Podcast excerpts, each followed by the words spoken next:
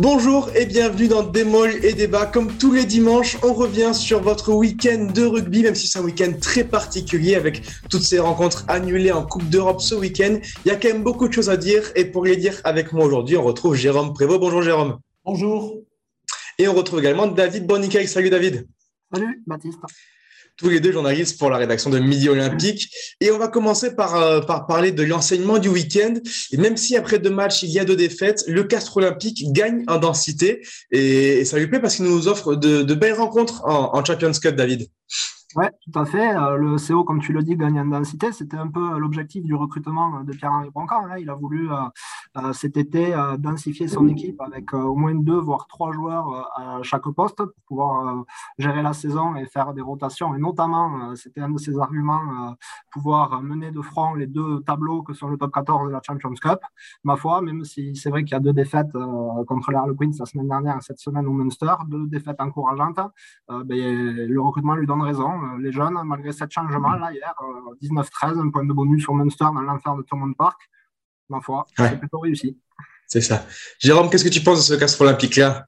Bah, Écoutez, euh, non, moi, je, je serais un peu moins enthousiaste. Hmm. Parce que, bon, ils ont été dominés hier. C'est vrai qu'ils ont bien résisté au Munster. Mais je reste influencé par ce qui s'est passé à la dernière minute, où Castres, à 19-13, pouvaient espérer gagner. Ils avaient la possession du ballon, ils pouvaient espérer marquer un dernier essai.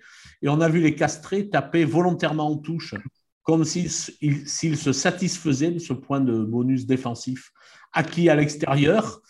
J'ai trouvé ça, j'ai trouvé que c'était un manque d'ambition qui m'a un peu surpris.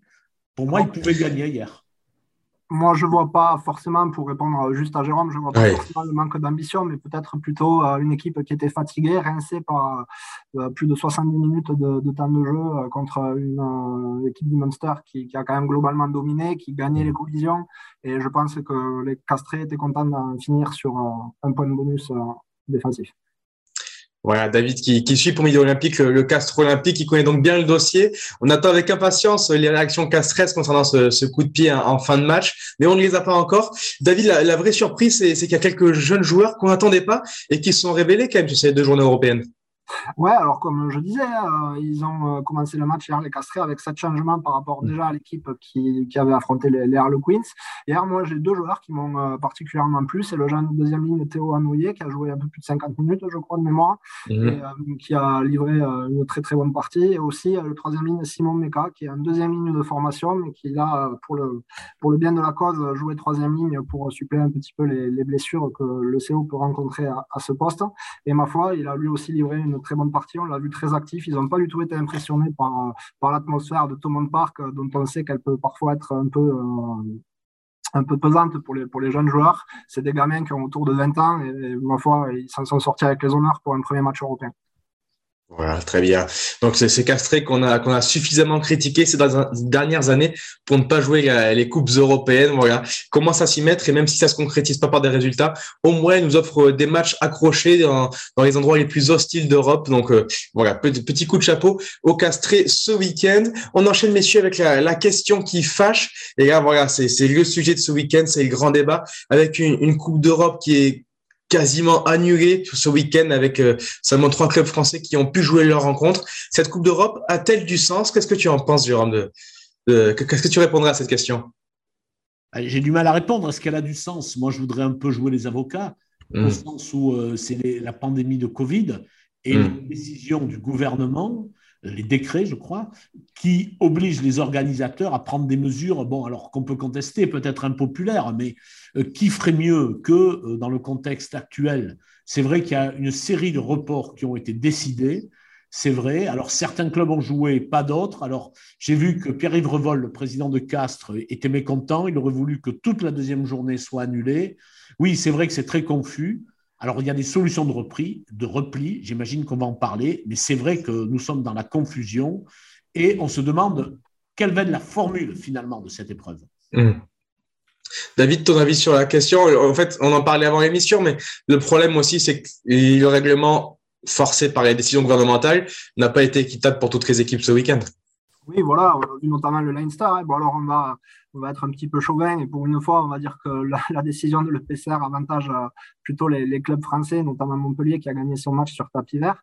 Mais euh, voilà, c'est vrai que d'être dans la peau du Leinster qui, a quelques heures après, aurait pu voir son match reporté, alors que là, ils ont perdu à 0 points, 28-0 euh, face, face à Montpellier, c'est peut-être un peu délicat pour eux, c'est certain. Après, voilà, comme le disait Jérôme, et je suis parfaitement d'accord avec lui, on est depuis deux ans maintenant face à une situation qui est complètement inédite avec euh, cette pandémie-là, euh, dont on n'a aucun, aucune vision sur, sur l'avenir.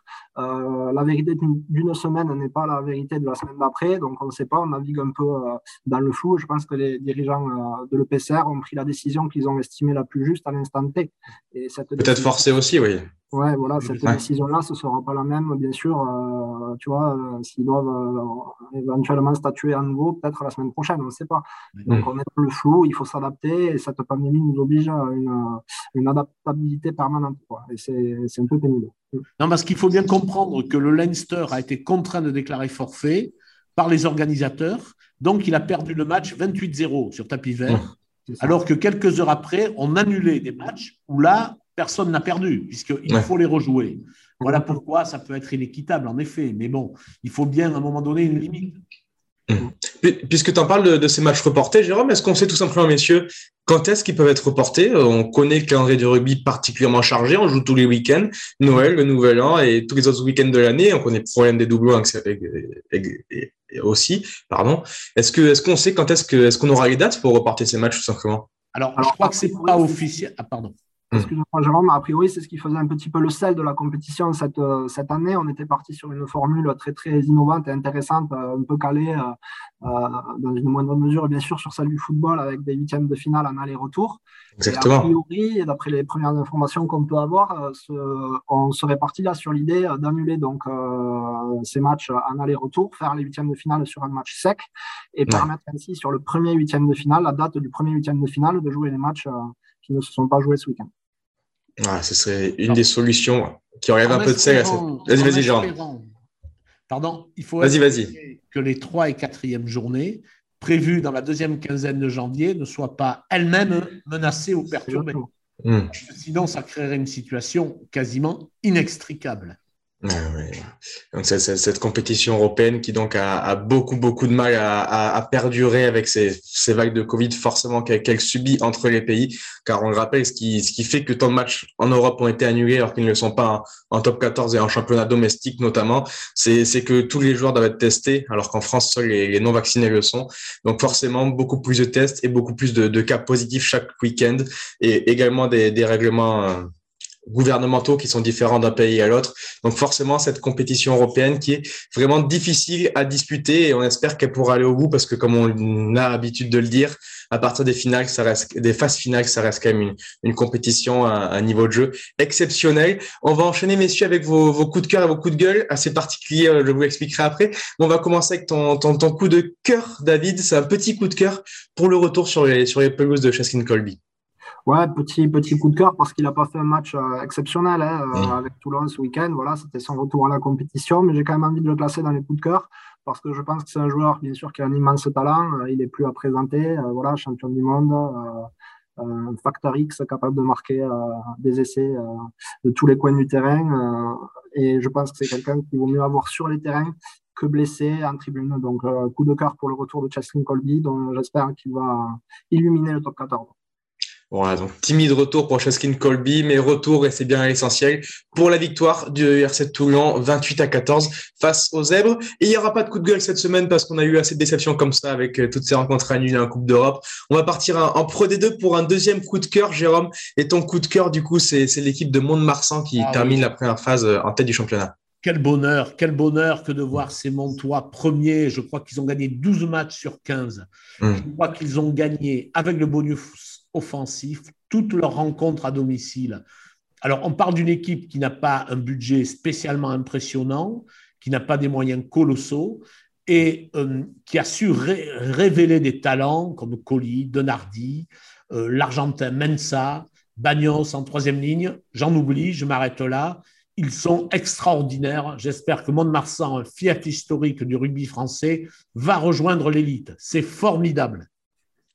Très bien, le message est passé. Donc, pour, pour les Montois, qu'on n'est certainement pas à ce niveau-là en, début de saison et qui, donc, avec leur victoire ce week-end 27 à 9, se retrouvent en tête du championnat avec 57 points, 2 points d'avance sur Oyonnax. Messieurs, euh, voilà, c'est tout pour, pour cette émission. Merci beaucoup de l'avoir fait avec moi. Merci à vous derrière vos écrans pour votre fidélité. Pas de prono, contrairement à l'habitude, parce que voilà, aucune rencontre française ce dimanche après-midi. On en a déjà assez parlé.